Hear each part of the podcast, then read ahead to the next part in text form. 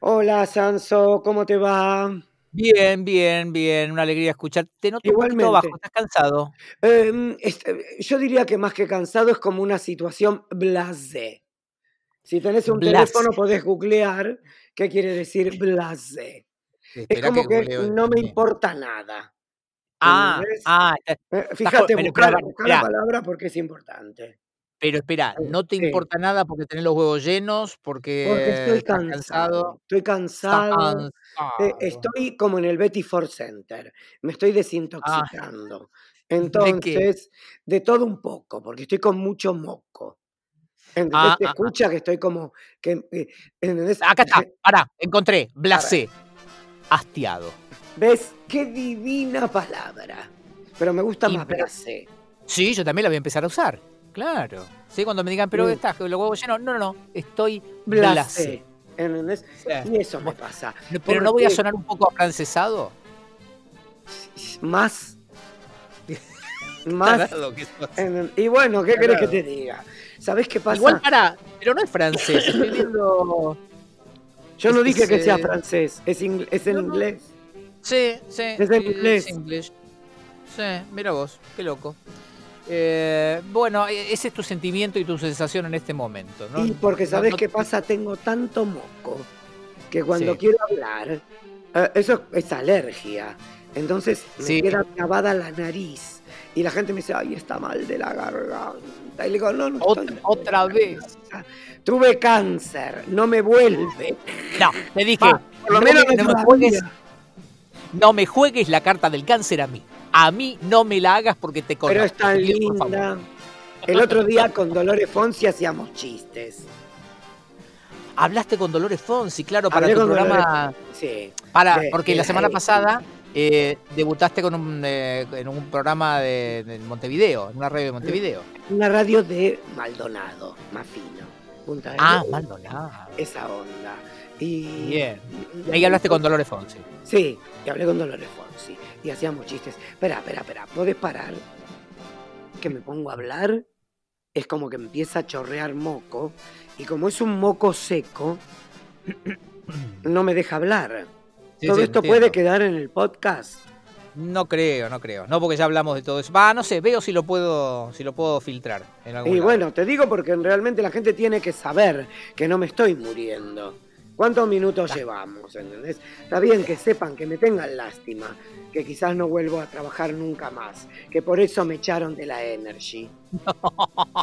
Escúchame, esta- pero estábamos con la Fonsi. Hablaste con la Fonsi y se, se tiraban chistes de cáncer por la cabeza. Exacto, porque la idea era decir, si uno cuando tuvo cáncer dice, ay, el- el- el- la, la enfermedad maldita. No, decís cáncer, decís la palabra. Porque uno cuando le dice la palabra le da entidad. Es lo que todavía la gente no entiende.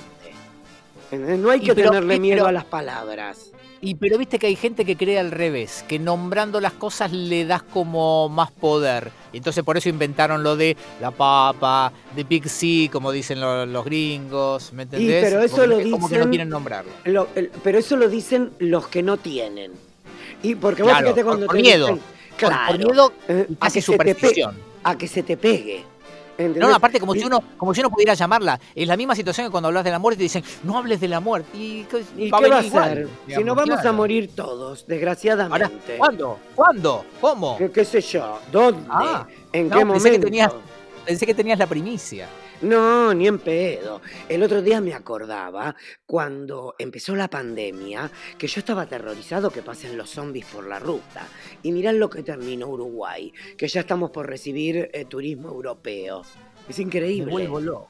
Y, y- y- no, pero no van a abrir para que yo pueda ir para allá un fin de semana ni a, ni a Y, ¿no? eh, eh, y pero te tenés que quedar, acá son siete días de cuarentena.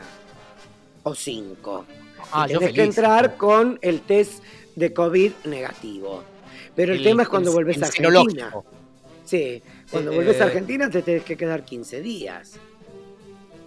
Sí, no. Es un delirio. Es impracticable. Sí, es. Que vas a venir una Bueno. semana al pedo. Bueno, un mes igual sigo. para estar unos días. Sigo acumulando este de fines de semana para cuando pueda ir para allá. Vouchers. Sí, vouchers. Eh, son, son, los Coloni tickets para cuando pueda ir a Colonia. Bueno, lo que decíamos. Viste que la gente dice, ay, te enteraste de Ronnie tuvo la papa. La gente es la que dice. Entonces dice, Ronnie, ¿qué tuviste? Cáncer. Porque, por ejemplo, la gente te dice, ay, Ronnie, te escucho muy mal de la garganta. ¿Estás otra vez enfermo? Espero que no. Espero que no. Y, yo, y, Pablo me dice, no, pero la gente te lo dice eh, con amor. No me rompas la bola, no tiene amor. Yo no te pregunto cómo estás de la renguera. Pero bien podrías hacerlo, porque sabés y bueno, de mi renguera. ¿Cómo estás de tu macrocefalismo?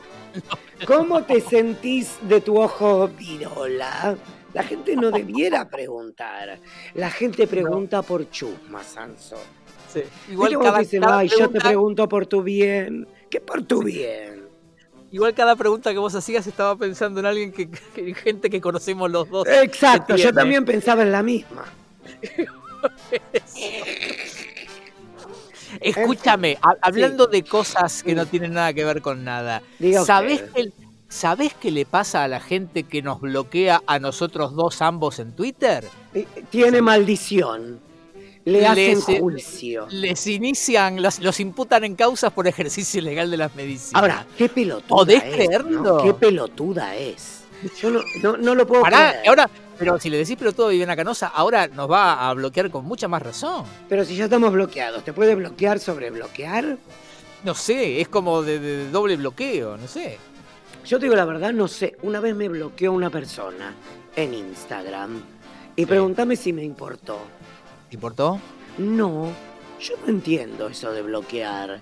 ¿Qué ganas? ¿Entendés? Ah, yo, sí, yo antes de bloquear a alguien. Sí. Perdón. No, que yo decía, yo antes de bloquear a alguien, yo quiero que me vea, quiero que me vea divino, quiero que me vea que salgo a caminar sin barbijo, quiero que me vea. ¿Por qué lo voy a bloquear? Bueno, vos lo que buscas es venganza en todo caso. ¿Vos qué decís? ¿Que soy como la reforma judicial? No, no, de ninguna manera. Mm. Hay que, parece que estuviéramos, somos Pinti y Tato Bores, tirando actualidad. ¿Estamos muy políticos hoy? No, no, no. Pero no, si hablamos del cáncer, Pinti y Tato no hablaban del cáncer. Tienes razón, tienes razón. ¿Entendés? pero acabo de ver a Parrilli, ¿entendés? y entonces por eso me acordé. Sí, yo igual no estoy muy al tanto de todo eso. No, yo tampoco hablo por boca de ganso. Sí, sí. ¿Vos hablas mucho por boca de ganso? Bueno, por boca de ganso. Ah, por bueno, dale, seguí vos porque yo estoy en un día raro. No, te hice Si no estoy drogado, no estoy gracioso. ¿Viste cómo soy? No, pero vos podés decirlo porque estás en Uruguay. Yo acá no puedo decirlo. Ok, dale. Hoy en Twitter alguien habló bien de nuestro podcast y yo dije que era la mezcla de eh, el smog de Buenos Aires y el humo de, Colonia. Ah, no lo vi eso. ¿Dónde fue? En Twitter alguien dijo que ahora era. después lo voy a buscar. Este, dale, dale, porque viste que uno los elogios este, los, abraza. Sí, eh, como un gerente como un gerente de una radio que yo conozco que cada vez que le ponen algo bueno lo retuitea. está bien eso, porque es una caricia al alma. Es de pelotudo. Es de pelotudo. Che, te hice caso y vi el documental seriado de HBO. No, igual no me lo recomendaste acá en el podcast, le, fue en, otra charla. Em, sobre The Golden State Killer, que justo en estos días, no sé si viste. Es buenísimo, es buenísimo. Está el juicio en esta semana. En esta semana se está dando todo el juicio, está enfrentando a las víctimas y todo lo demás. Es un gran documental y hoy eh, me pasaron el dato de cómo puedo conseguir el libro. el tema es así, vamos a contarlo entre los dos. Por favor, te porque... Una periodista, una mina que tenía un podcast y un blog sobre eh, casos cerrados sin resolver en el estado de eh, California.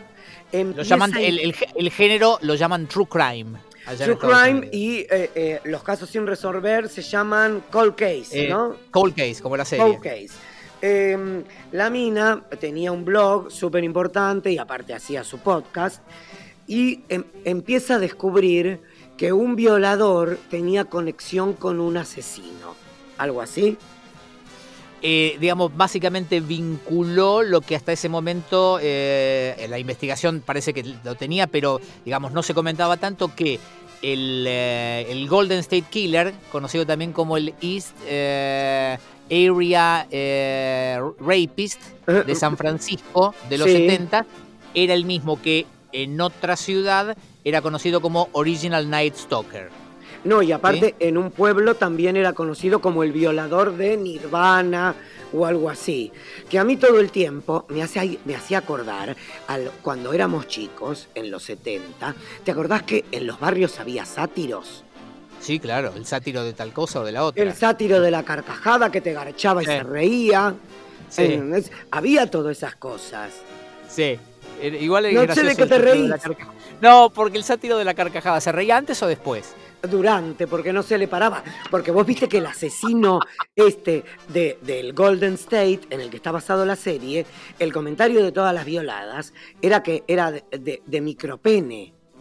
Sí, me llamó mucho la atención que todas lo describían de la misma manera. Dios mío. Igual tengo mucho miedo de hablar del documental y, eh, y, estropear cosas.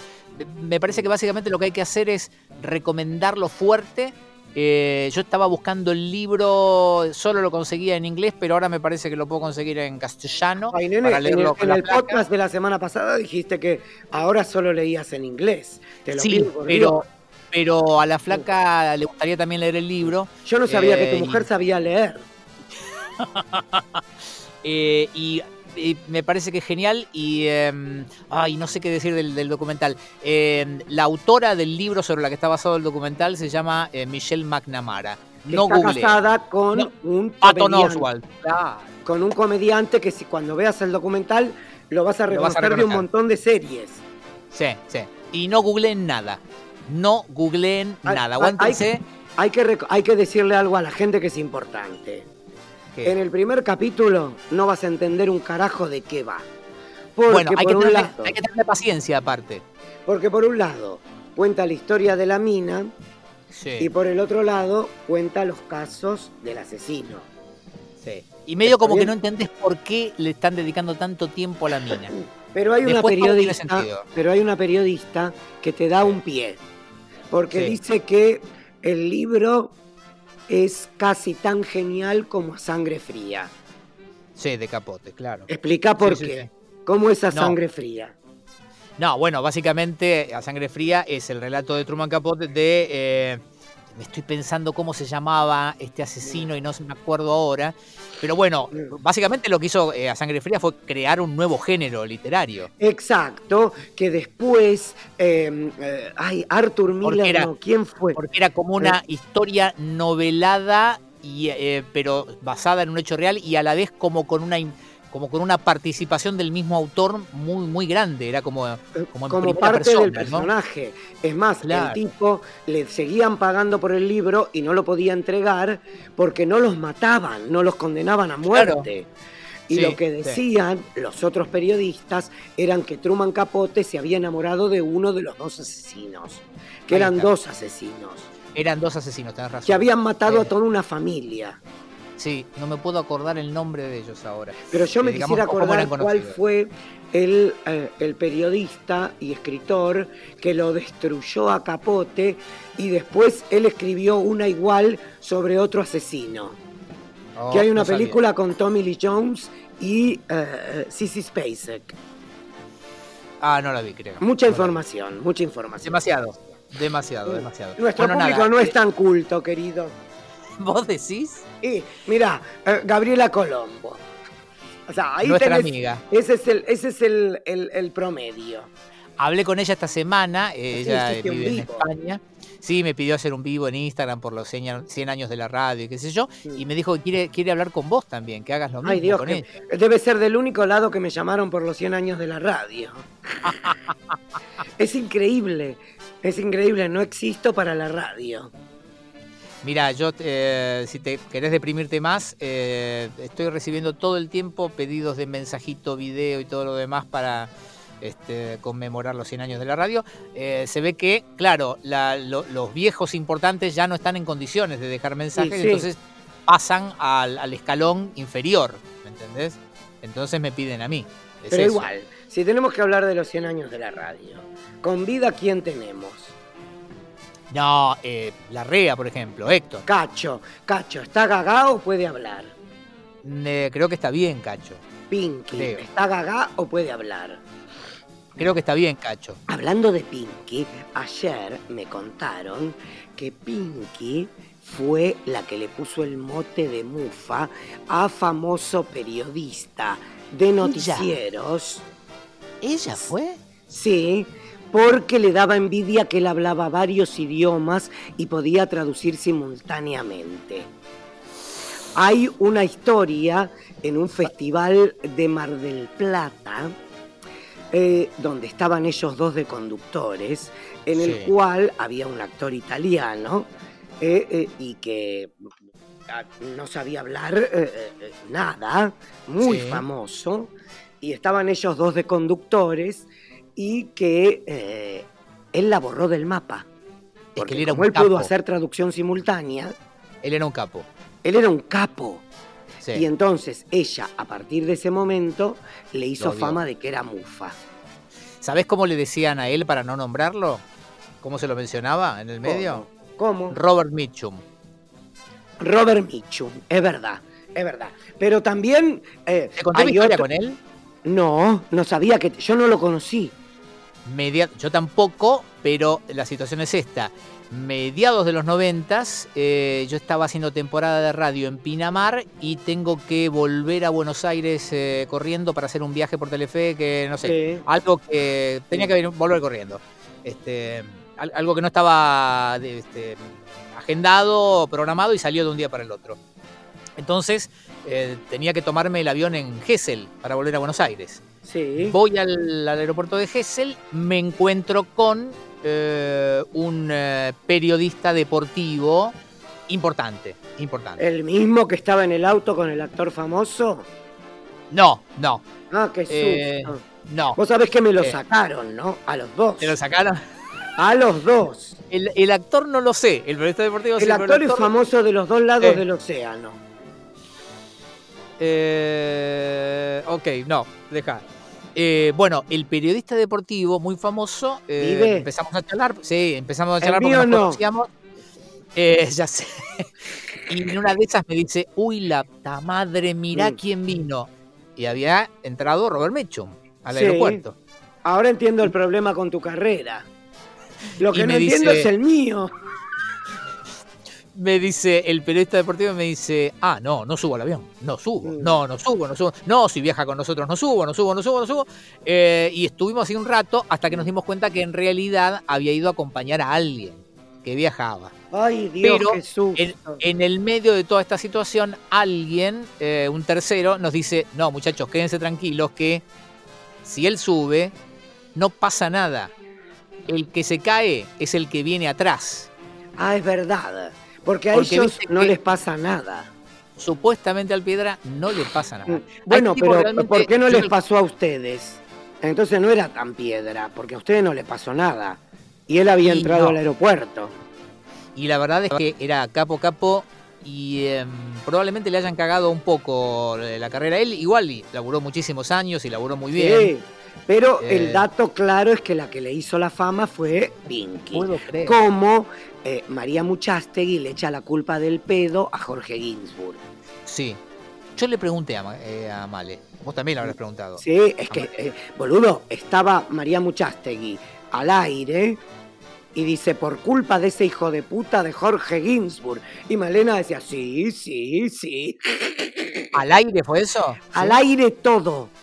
Ah, pero esto me parece que lo charlamos ya nosotros. Ah, en este mismo podcast. Me parece. No sé bueno, por qué creo que nos estamos repitiendo. Bueno, Bueno, un mira. poco. Escúchame, eh, me parece que ya deberíamos ir eh, despidiéndonos. No, no, no, tenemos que terminar con los piedras. Porque, por ejemplo, Mirá, porque ni te pregunté que estuviste en Montevideo. Bueno, no importa. no importa, tenemos tiempo. Eh, Sí. por ejemplo, Acoso de Buenos Aires, nosotros compartimos un programa donde vos eras locutor y yo invitado, y cuando empezó a probar sonido se pudrió todo. ¿Vos estabas esa noche? Yo estaba esa noche. Yo, yo te voy a decir esto en serio con una mano en el corazón. Eh, muchas veces me prendo en la situación de los mufas y los piedras casi por folclore. A mí me da este mucha pena. En este medio está como muy arraigada esa costumbre. Cuando lo hago, un segundo después me da como vergüenza y digo, qué boludo. Eh, tengo gente cercana a la que le han colgado esa historia y eh, Ay, nunca se lo pregunté. Sí, después te digo. Eh, Dame una pista para los oyentes. Bueno, así como a él le decían Robert Mitchum, eh, a esta persona le decían eh, como una marca de camiones, Massey Ok, Ferguson. Ok, Eh, dale. camiones no, eh, tractores. De tractores, sí. Nunca tuve huevos para preguntarle cómo, cómo llevó eso. Eh, pero sé que es horrible que te hagan esto. Es horrible. Ahora Pero bien. Yo creo que tiene que ver con una cosa de los argentinos. O sea, yo no me entero que en otro lugar del mundo. eh, ¿Sabés qué? Te hacen fama de que no vendes entradas. Sí, bueno, acá también se. Acá también se intentó desacreditar muchas veces a, a tipos diciendo que eran gays. Y sí, ¿O sí, no? pero mufa.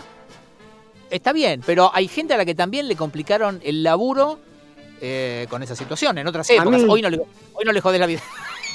Todo infundado. Todo infundado. Hoy está Pero hoy claro no que no le jodés. la vida a nadie diciendo que es gay. Pero Por hace no ejemplo. mucho, hace 25 o 30 años, eh, había gente a la que le, y se lo hacían con toda maldad. Hay un cantante español al que durante años le hicieron chistes en televisión argentina de que era gay, solo porque cuando vino la primera vez a la Argentina no cantó la canción que quería la hija del conductor del programa. Me jodés. Entonces el conductor se enculó y dijo, ahora saben qué, en todos los sketches lo tratan de puto. Me estás jodiendo. ¿De quién hablan? Si- con que no digas el conductor, está bien que digas el español. Rafael. Bisbal. Bisbal. David Bisbal. Sí, Me estás jodiendo. sí, sí, era así.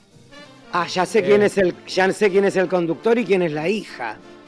Bueno, volvamos a la situación que yo no me acordaba que vos habías estado ahí. Y Sí. por- eh, yo di toda la vuelta para decir esto. La verdad es que es una maldad, es terrible y todo lo demás. Dicho esto, a gran cantante de Buenos Aires, Sí. toda la vida lo trataron de piedra, entonces vos me vas a dar la derecha. Estaba eh, probando sonido para un programa que iba. ¿Era grabado o en vivo? Creo que se grababa. Eh, eh, creo que se grababa a la tarde e iba a la noche por Sí, América. Pero digamos, con la banda en vivo, se probó sonido, él estaba fuera del estudio, yo estaba dentro, Un micrófono de todo. oro. sonaba todo. Che, este, ya probaron todos los instrumentos, sonaba, hicieron una pasada, todo perfecto. Llámenlo. Entró él al estudio para, para cantar, no sonó más. Lo vi, No, estaba no. ahí, Claudio, estaba ahí. Y pero, pero por ejemplo, y la lluviosa que llenaba teatros en Estados Unidos y acá no le daban trabajo.